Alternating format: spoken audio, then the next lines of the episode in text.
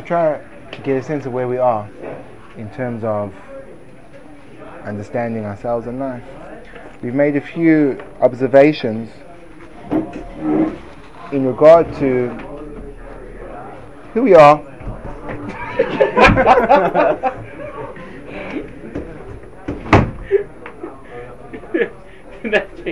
as regard to who we are and um, what we came up with was a working model of understanding of self which shifts our entire perspective of who we are to a completely different set of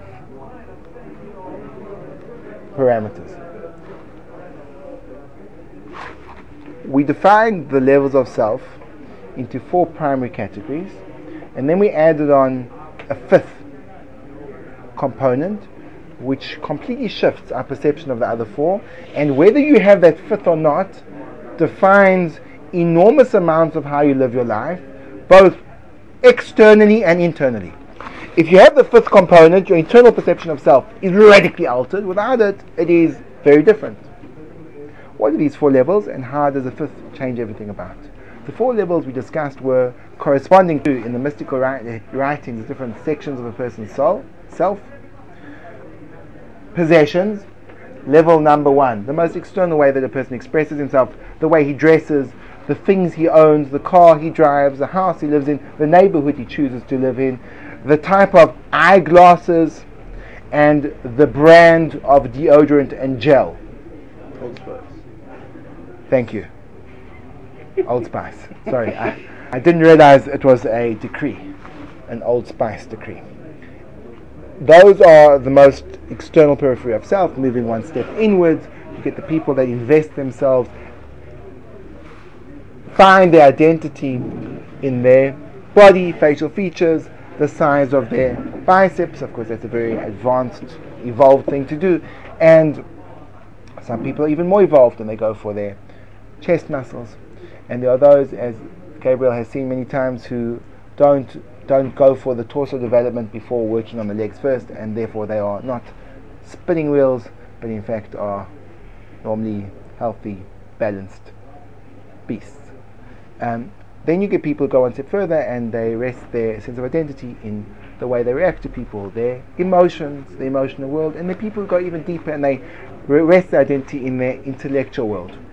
These four levels then correspond to the intellectuals, correspond to the seichel, the neshama.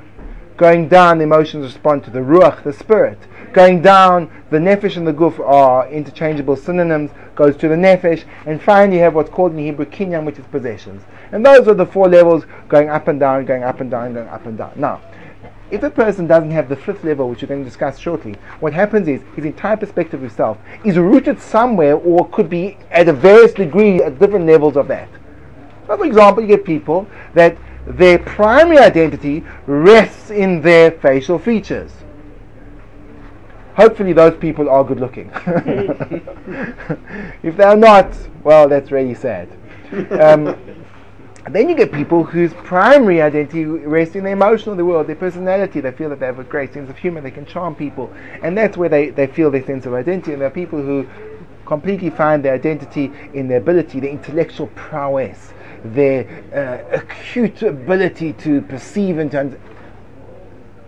All those things essentially are still within the realm of fixed parameters and don't break through the boundaries of the physical world. Even the intellectual still is bound, the boundaries, the ideas are still fixed. There's a limit to where they can go to and then they stop. Even the deepest idea. It's a thought process. Now, then there's a fifth level of self, which is a level of self where language stops becoming a useful medium of communication because it is beyond intellectual constructs. It's a sense that you can't possibly convey to another because it exists beyond the realm of language. It's a sense of being. And that is what we're describing as the essential self. That a person has capacity to go deep, deep, deep inside of himself until he reaches a point where he realizes that he is not his intellect, nor his emotions, nor his body, nor his possessions. The minute a person gets to that point, the entire approach to those four levels shifts. Until now, before he's reached that point, so his approach to those four levels were where he found himself, his sense of self existed in his cleverness, wealth, etc. The minute he reaches that point deep inside, so he sees these four levels as instruments and not as identity. He sees his intellect as a means of delving into what the truth is. He sees his emotions as a way of connecting and giving to another. He sees his body as a way of facilitating that connection, assisting others, delving into by literally moving his feet to go learn from the wise. And he sees his possessions as a means of assisting others and furthering a higher goal. In other words, the minute a person defines himself in terms of his ineffable, ethereal self, his deepest part of his neshama, so then everything else about him just becomes a manner of expression, an instrument of revelation. How do you reveal this deep, shining, radiant light that the Creator has given you? Well, you can reveal it through the expression of an idea which expresses the will of the Creator in the world.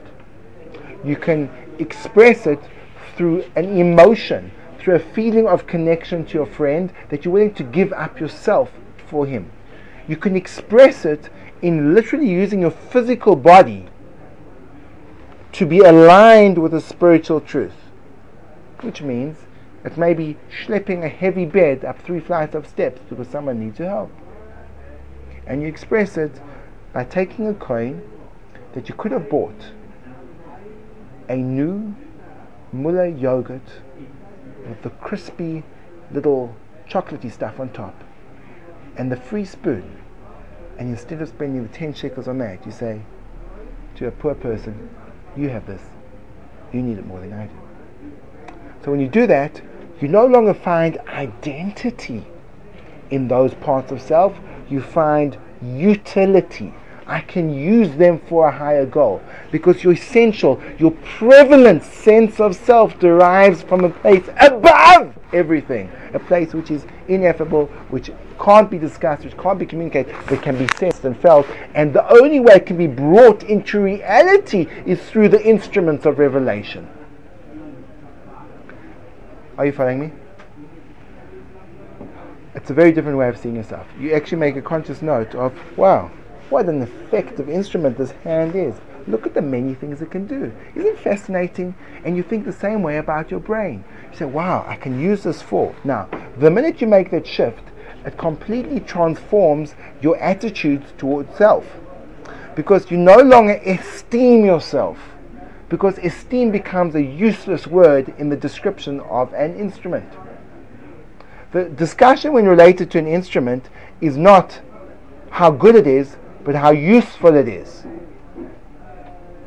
As we express, expressed previously, if a person has the most magnificent guitar, I'm not talking about your stem guitar. Here's a guitar made by the Spanish master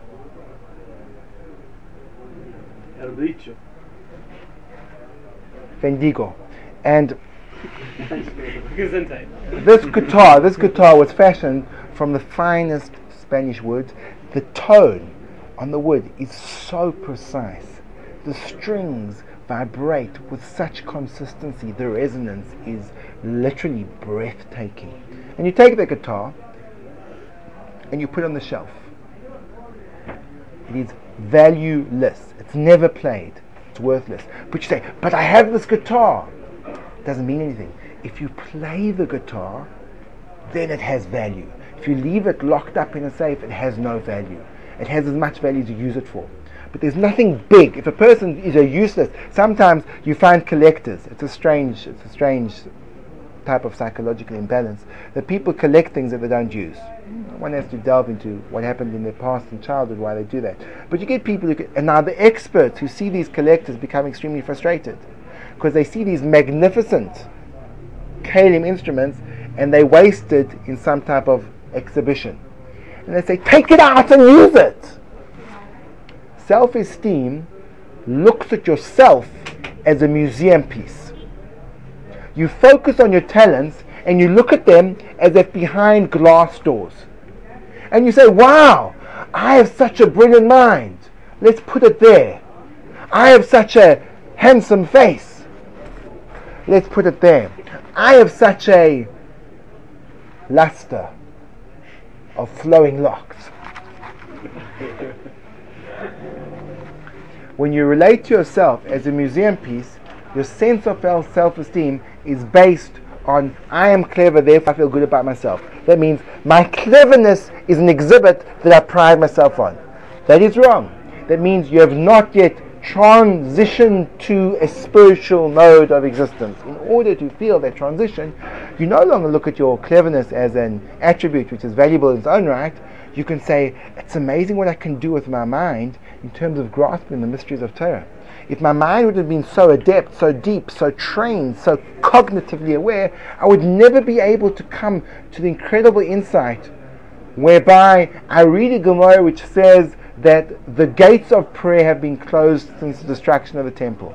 Now, those words, understood on the simplest level without deeper insight, become very upsetting. Is prayer futile?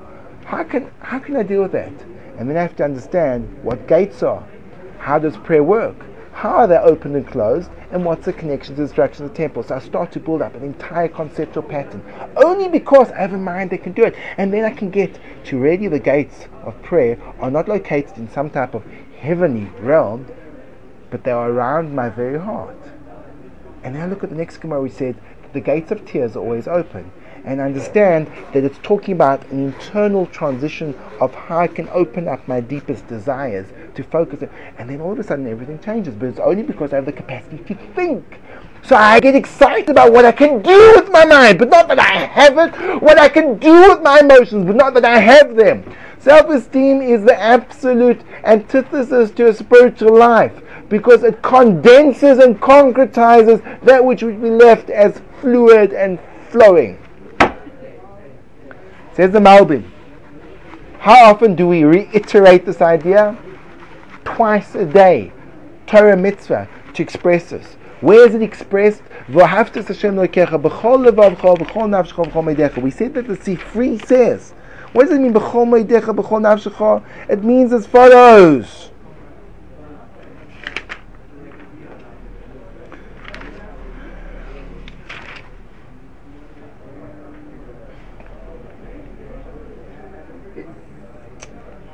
There we go.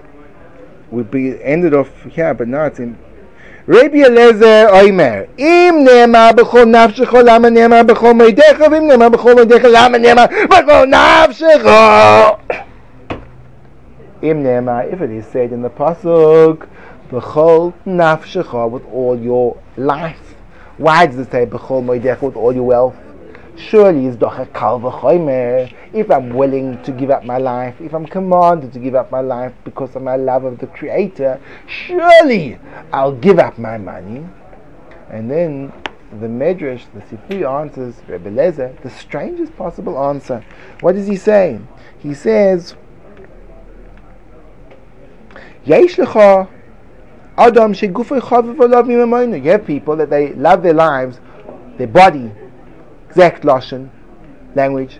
They love their body more than they love their possessions. Therefore it says, whatever you love most, give up.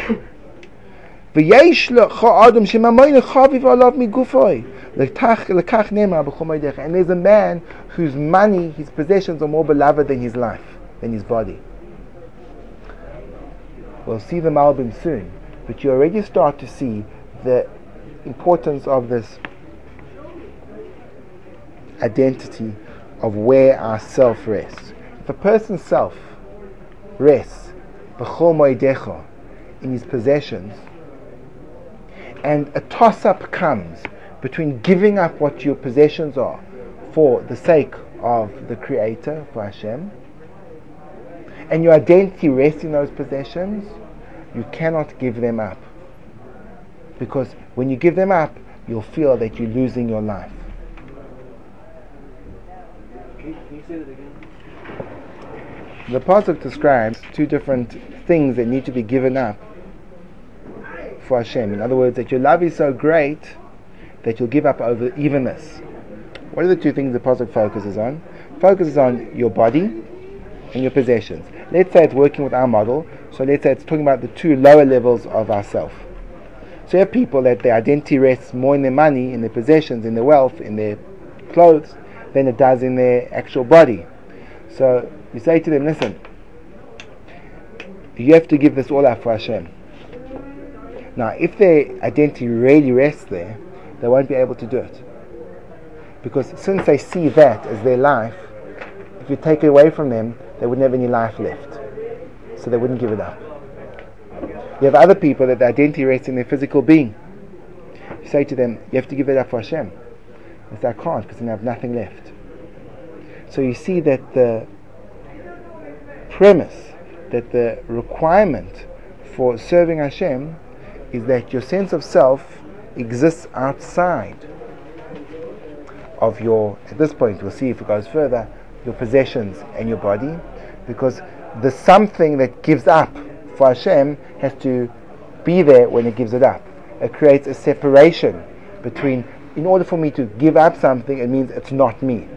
I can't give up something which is you because it means there's nothing to give up. It is me.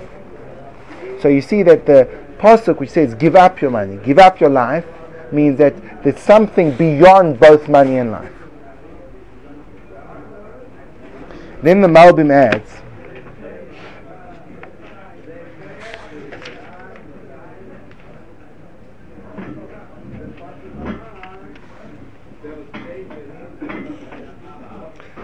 I'll read it in the Hebrew and let's see if we can get some type of shacha. Is, is, everyone is everyone following me?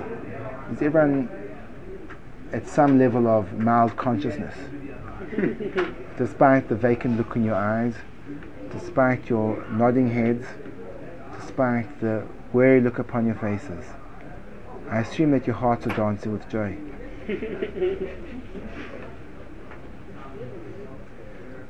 Says the Malbim. Strangest thing. And I read you from the text. V'ahavta. And you should love. V'loi acha she'Hashem echad. V'lochein, sorry. V'lochein. V'lochein acha she'Hashem echad. If it's true that Hashem is one, ואם כן בהכרח שגם הוא מה שידמה לך שירע הוא באמת אך טוב וחסד. If Hashem is one, and you know that the oneness, the unity is good and is pure, you know Hashem is one. So it means that there's nothing that is evil in the world. There's no bad can really happen. Remember we discussed this briefly when we contrasted the Jewish version in contrast to the Lord of the Rings, the nature of the struggle between good and evil. In the nature of the struggle of good and evil, we do not perceive good and evil as warring forces, but that evil is provides an illusion of an enemy, but it's really a friend. Because the goal of evil is allow good to come into fruition. It's the resistance that creates a person, pushes a person to extend beyond his normal comfort level. Yes? So Hashem Echad means that there's nothing outside, there's nothing bad. It's all just any evil is purely an illusion, but it's really it's all good. That's when you when you say Hashem Echad, that's what you're saying. Hashem is one, nothing. There's no such thing. There's not even an inkling. There's not even a hint of anything that is evil in the world in the real sense of the word. The Prince of Darkness is in the service of the King of Light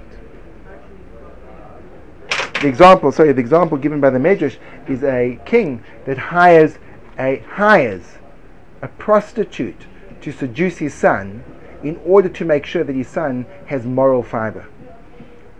The prostitute, of course, is in service of the king, and her victory is when she fails at her task. The the the malach, the Yetzir is a malach, he's an angel, and he succeeds when he fails. He succeeds when he fails. His goal is to fail. That's called Hashem Echad. Hashem is one. Right. So we're going on.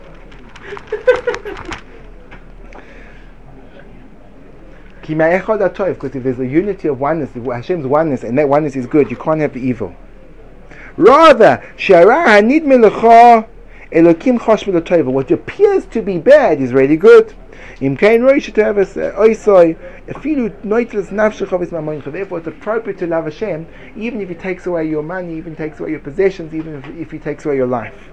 כי יעשה בזה בדרך הרופא, אשר יחתוך עבר המאופש כדי שלא יספשט It's like a person that, that has an amputation to stop the disease from spreading throughout his entire body. What's like that? The way we relate to evil in this world. What appears to be painful and difficult is in fact saving your life. Saving your life. וכל שתגדל בעיניך הרע מושג לך תדע שאתה חולה מסוכן. Like he says, the worse the evil gets, realize how sick you are. And that Kodesh Baruch is curing you. Now, the, what he says is, B'chol levavcha, now look what the Malbim says, and this is crucial for us. B'chol levavcha, we only spoke about B'chol nafshecha, B'chol meidecha. What about B'chol levavcha? Says the Malbim, ayay, says the Malbim, shehu achelek hasichli, that's the intellectual part of a person. K'moy novoin, as it says, the heart understands. B'chol nafshecha, shu nefesh, that's the that's tied into the the desire, the body. B'chol moedech rotzim sheb'chol ahava is Hashem al kulam.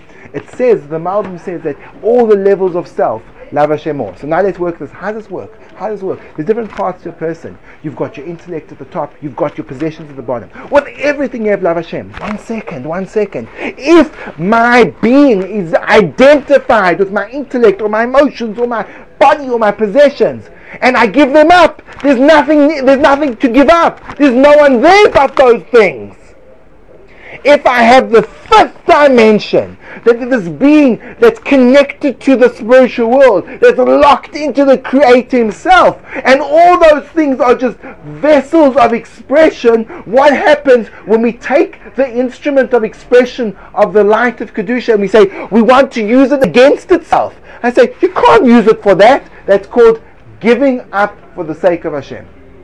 Someone comes to you and they say, I would like you to use your connection to people not to connect, but to absolutely disconnect by killing that person. So now you're using your love of man in its antithesis. That point in time, the key becomes useless. You say, I can't use that part of myself for that deed. That's called giving up your life and not committing the one of the cardinal sins of murder. When someone, so when Hashem says to me, I want you to commit adultery, which connects to the desires of the body, the desires of the body are used for productive procreation in a normal setting of marriage. When you're using them for immoral adultery, so then that is a useless kli, it's not an instrument. You give up your life for that.